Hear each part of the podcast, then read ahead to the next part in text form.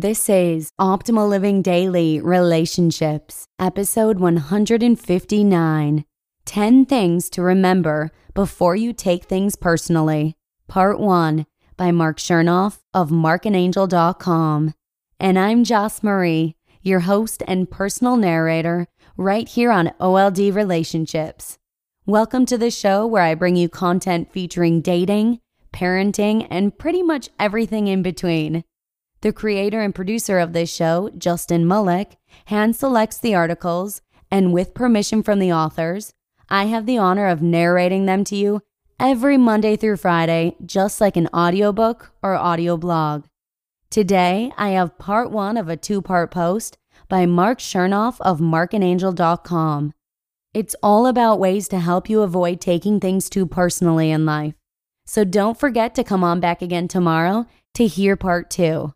That'll be episode 160. Also, I wanted to give one final reminder to anyone who would like their name to be submitted for the book raffle we'll be doing tomorrow. We do a drawing on the first of every month and give away a book to a random person on the mailing list.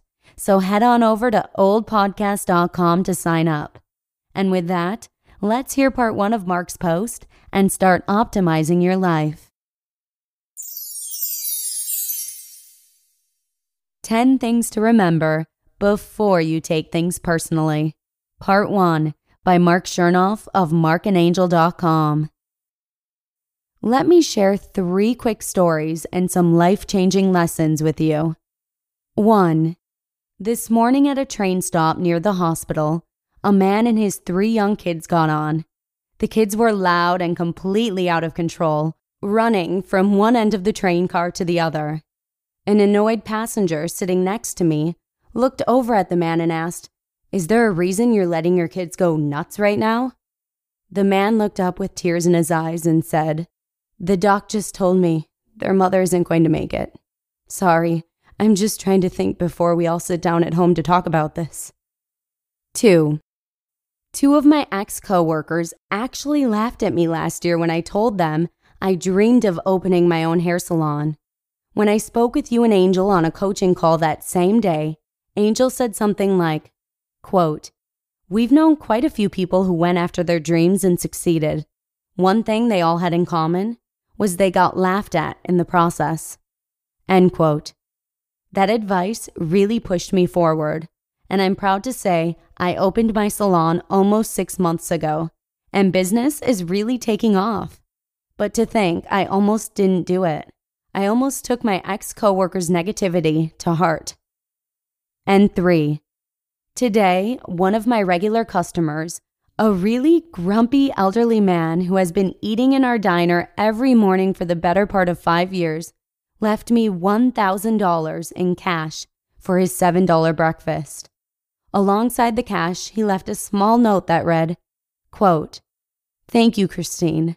I know I haven't been the brightest smile in your life, but your smile and hospitable service over the years gave me something to look forward to every morning after my wife passed away. I wanted to say thank you. I'm moving eight hours down the road this afternoon to live with my son and his family. May the rest of your life be magical. End quote. These stories have been transcribed with permission from coaching sessions we've recently conducted with three of our course students. And if there's one thing these student stories have in common, it's the importance of not taking things too personally. The father on the train wasn't deliberately trying to annoy other passengers. He was thinking through one of the hardest realities of his life. Those ex coworkers weren't really laughing heartlessly. They were simply acting from within the boundaries of their own limited visions. And that grumpy elderly customer was just a humble, heartbroken man in each story, the subject's words and actions were all about them, not others. And while the people around them might take their annoying, naysaying, grumpy behavior personally, there's nothing personal about it. Think about it. How often have you taken things too personally? If you're anything like the rest of us, and that's okay, it's probably been quite often. But why? Why do we always take things personally? There are quite a few viable and valid answers to the question of why we take things personally. But the one Angel and I have found to be most common through a decade of one on one coaching with our core students is the tendency we all have of putting ourselves at the center and seeing everything, every event, conversation, circumstance, and so on from the viewpoint of how it relates to us. And this can have all kinds of adverse effects from feeling hurt when other people are rude, to feeling sorry for ourselves when things don't go as planned, to doubting ourselves when we aren't perfect. Of course, we are not really at the center of everything. That's not how the world works. It just sometimes seems that way to us. Let's take a quick look at a few examples. Someone storms into the room in a bad mood, huffing and puffing, and addresses us in a very rude way. Immediately, we think to ourselves, What's going on here? I don't deserve to be treated like this.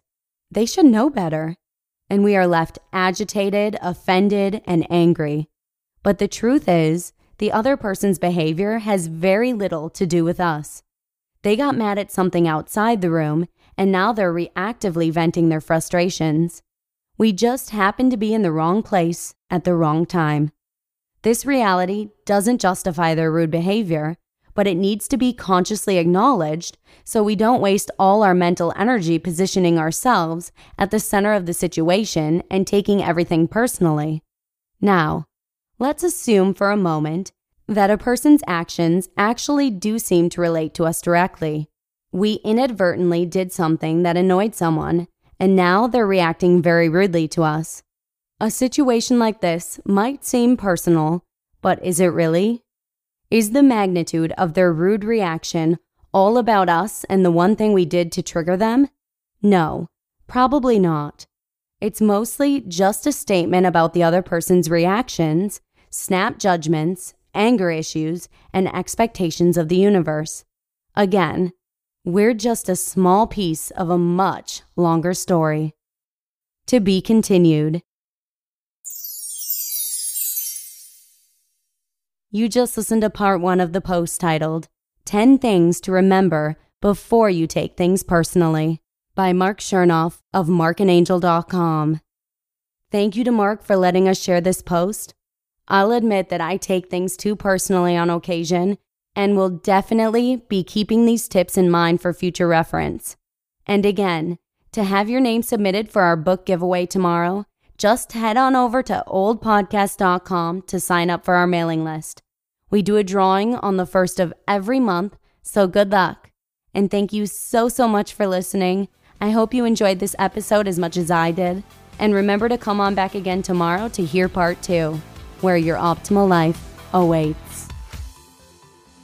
Hello, Life Optimizer. This is Justin Malik, creator and producer of this podcast, but also Optimal Living Daily the show where I read to you from even more blogs covering finance, productivity, minimalism, personal development, and more from incredible bloggers like Derek Sivers, Zen Habits, Marc and Angel, The Minimalists, and all the ones you hear on this show too.